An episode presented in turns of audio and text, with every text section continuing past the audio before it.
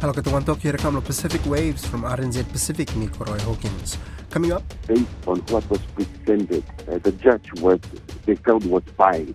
Tonga Court of Appeal quashes Lavulavu's corruption convictions. Also, I don't think any other group would have tolerated this for this long. Uh, Pacifica are actually saying, you know, enough is enough.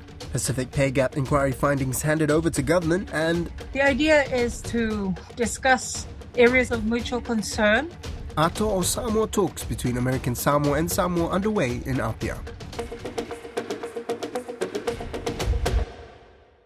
Before we get into all that, voting in Vanuatu has officially closed for the 2022 snap election. It follows the dissolution of the country's parliament on the 19th of August by the president, Nikenike Vurobaravu, on the eve of a motion of no confidence against the now caretaker Prime Minister Bob Loughman. Lydia Lewis is covering the election. Before this snap election was triggered, officials were preparing for an election in 2024. It came down to the wire, preparing for election day with the delivery of ballot boxes by air, land, and sea. Local media say there was a solid turnout despite wet weather.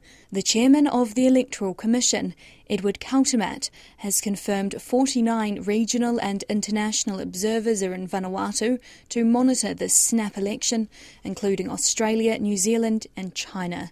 Official results are expected next week, or when all ballot boxes have been returned to the Electoral Commission.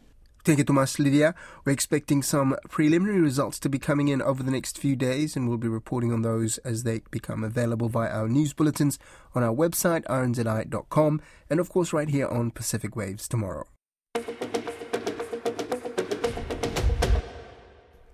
Two convicted former MPs in Tonga, married couple Etuate and Akosita Lavulavu, have had their corruption and fraud convictions quashed by the country's Court of Appeal. The Lavulavus were given six year jail terms in 2021 for the misuse of 250,000 US dollars in government funding given to their private school. The school had just a handful of students, but the Lavulavus had falsely claimed funding for hundreds of students over a three year period. But this week, four Tonga Court of Appeal judges dismissed the verdict, finding the judge who sentenced the couple had not acquitted himself in an impartial manner. Don Wiseman spoke with our Tonga correspondent, Kalafi Moala, about the decision.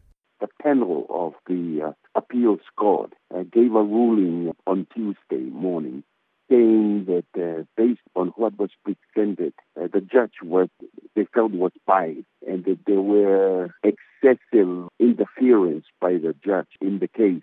Uh, and we definitely uh, was they went so far to say that he violated uh, certain processes of how a trial uh, was conducted. And, and, so they, they said, uh, despite the fact that there were evidences that could have found them guilty and sentenced, they felt that because it was an unfair trial, the first trial, they felt that they were to rule against the judge and the judgment, and therefore the conviction and the sentencing was squashed. Probably a good idea just now to recap what it was they had been charged with. Yes, they were charged for uh, fraud. You see, it's a normal procedure here that uh, for private institutions, educational institutions, that the government would give them supplementary assistance, financial, based on how many students they have. And what the Lavu have done, as uh, proven in court, was that they had enlisted students that were not, uh, or, or, people that were not students of the school. And so their numbers were boosted. And then when the auditor came in to do the auditing for, for the school, they found that there were $553,000 paid to them that should not have paid because the people that they had listed were not students in their school. And so that was the, the, the charge, that was the fraud, that they had obtained public finances by uh, false means, by pretense. All right. So, what happens to the Lavulavus now? Can they consider resuming their political careers? What happens? Well, what the the appeals court did was in in giving the uh, ruling of squashing uh, the convictions and the sentences, they also added to that, saying that there needs to be a new trial because they said it was very apparent that the evidence could have brought them conviction, but that the way the trial was carried out was unfair. So, in squashing it, they also said they they leave it, uh, that they, there needs to be a new trial for them. So that's where the, that's where their case is at right now. They're out of jail. Reunited with their uh, uh, children. They've got two boys. The fact that they have been in jail for 464 days, I think it was since the 2nd of August of 2021, uh, they've been in jail. And so all, all of that has, has come uh, to an end and will be awaiting a new trial. I did ask him when I interviewed him when he came out whether he was going to uh, to sue for compensation, and he said, "Well, uh, he's just happy uh, to get out, and he'll he'll think about all of that, and we'll be awaiting the new trial." What about reigniting political careers? Say anything about that at all, particularly when you think that his wife Yakosita, the first minister in Tonga that has been jailed, and uh, Etuate Lavulavu himself was the first former minister. He was also a minister that have been jailed. And so, in terms of starting a, a new political career, you never know, Don, because the Lavulavus are very known for being uh, very innovative, very creative. Uh, you cannot leave them for dead. I don't think in the political career they'll pop up uh, somewhere else at another time uh, with new things. So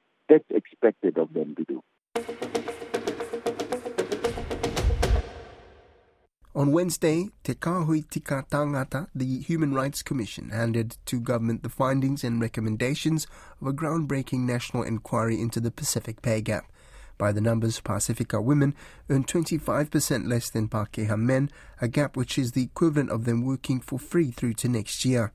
The report Voices of Pacific People Eliminating Pay Gaps highlights the lived experiences of Pacific workers while also exploring what government employers and unions need to do to urgently address pay inequity.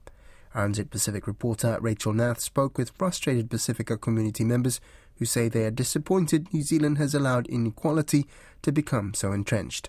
Economic abuse, systematic discrimination, unconscious bias, and utter disrespect are just some of the lived experiences Pacifica community members have faced in the workplace in Aotearoa.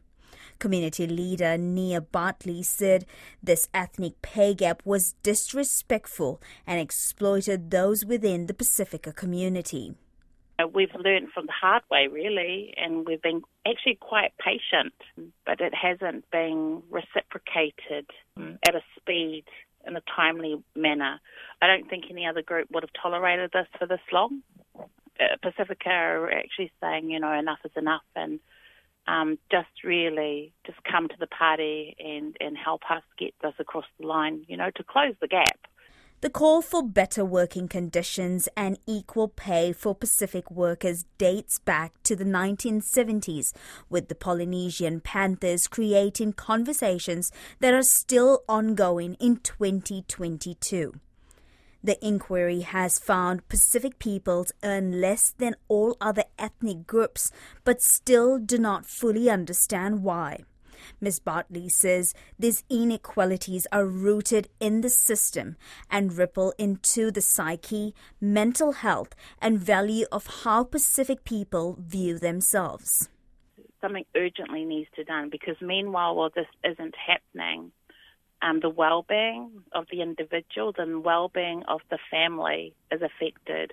And you think of intergenerational, you know, mm. you think um, family members, if they're not aware or they don't understand, then it'll just continue that way, and it's it's not right.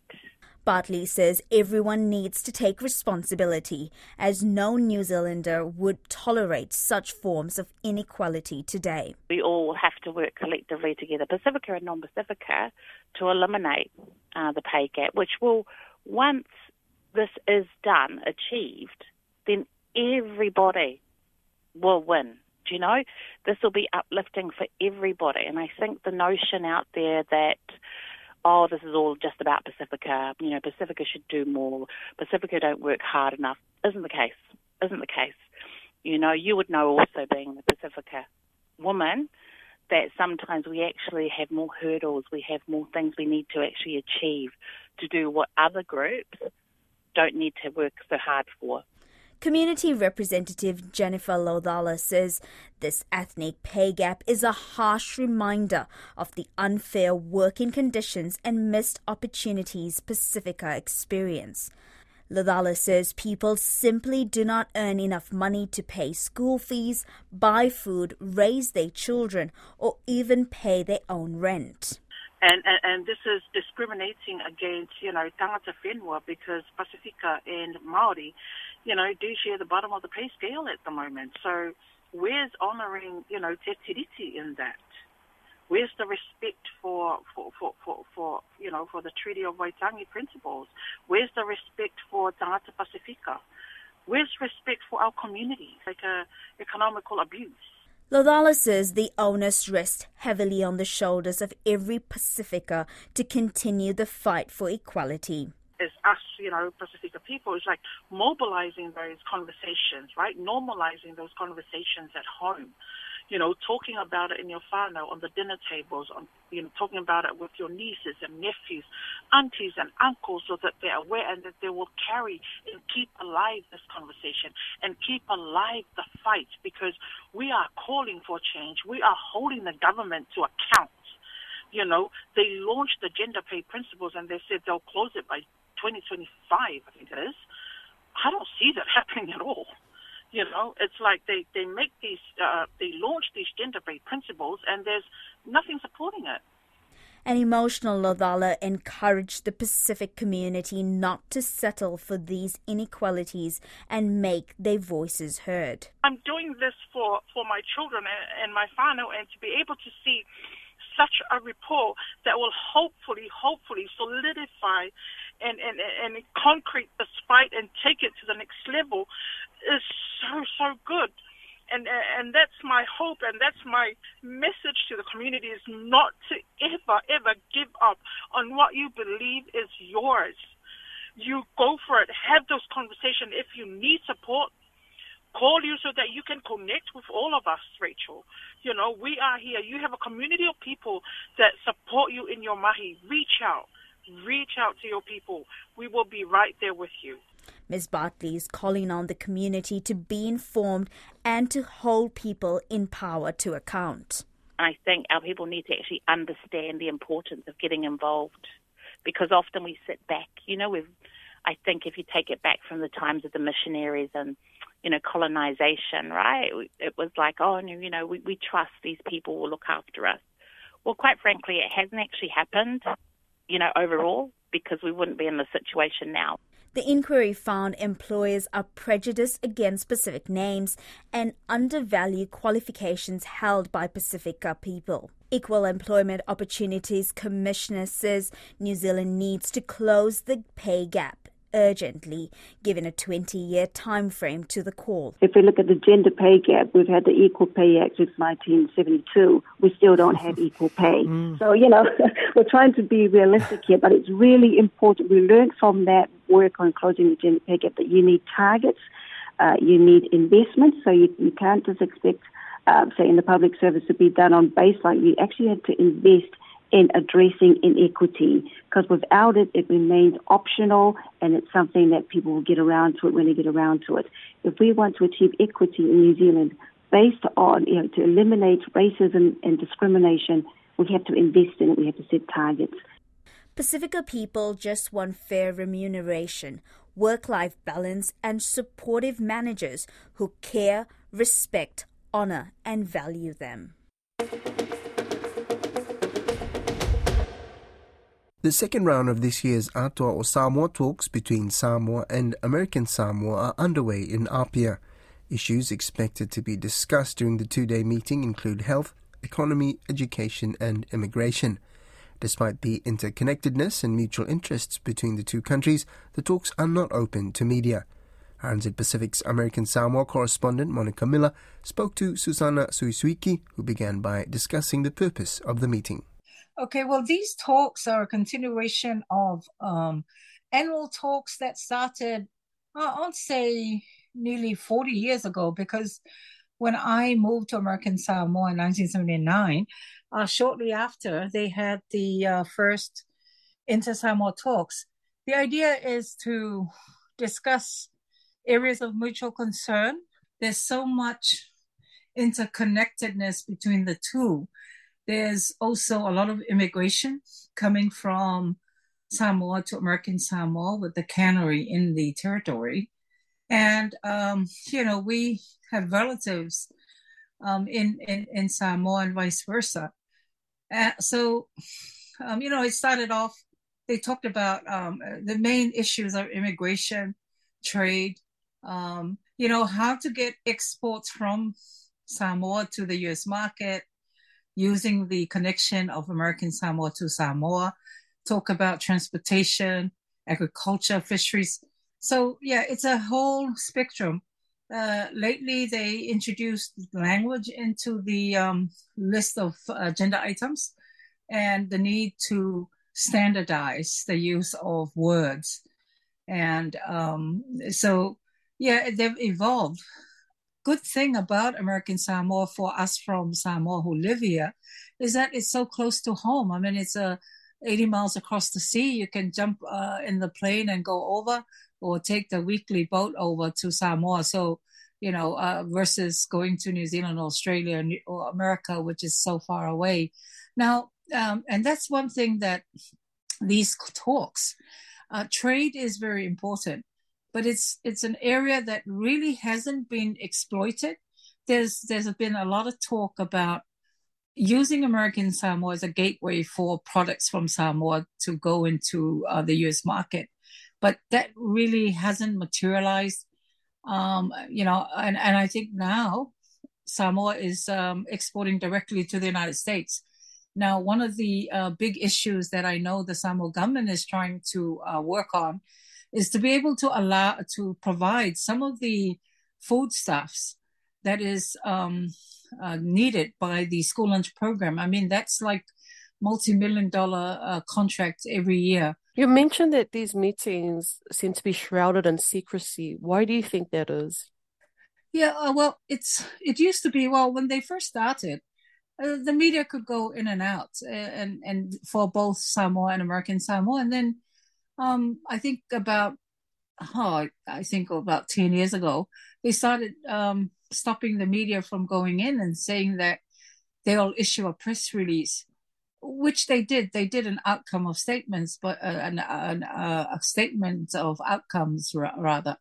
But you know, you you weren't there for the nitty gritty, the discussions and what took place. Because, and and and while I say that, this these talks are not like you have, are not like you know having um discussions between like the leaders of New Zealand or or and Samoa this is more cordial and this is more like a family when they meet. There's a lot of j- joking and there's a lot there's a lot of important stuff that is discussed. But I, I um I'm not quite sure how it came about that they started um, um, blocking the media, and it, it, it and then they'll say, oh well, the media wasn't allowed last year, so we're just going to f- follow that the, the meetings are only you know happening for two days. So what can we expect to, to come out of the ato or Samoa executive meeting? You know um i mean i've covered these meetings you know for nearly 40 years. I i, I think i think um what what they put out uh, before the meeting started like StarKist uh, workers from Samoa was one of the top um, agenda items. I mean, that's already happening with the guest worker program that American Samoa has, whereby workers are employed from Samoa and don't have to go through the uh, very um, strict immigration process, clearance process. And um, but, but what Samoa is trying to do is perhaps uh, look at starting a scheme that's similar to the RSE program, because right now the um, workers come on their own. They do have a host family, but pretty much they have to look for their own housing and be on their own. Whereas with the New Zealand scheme, you know, the, the they, they go to New Zealand and there's a place for them to stay and and there's a mechanism for where they can um, send money to their to the families and so forth. So I think the Samoa government is trying to get the cannery in American Samoa to perhaps uh, provide accommodation for the employees as part of the benefit package. The first round of the Ato or Samoa talks were held in July in Pago Pago. That's Pacific Waves for today. Remember, you can download us for free to your device from Spotify, iHeart, or Apple Podcasts. And if you're using Apple, please leave us a rating so others can also find us. Thank you, Tomas, and me for next time more.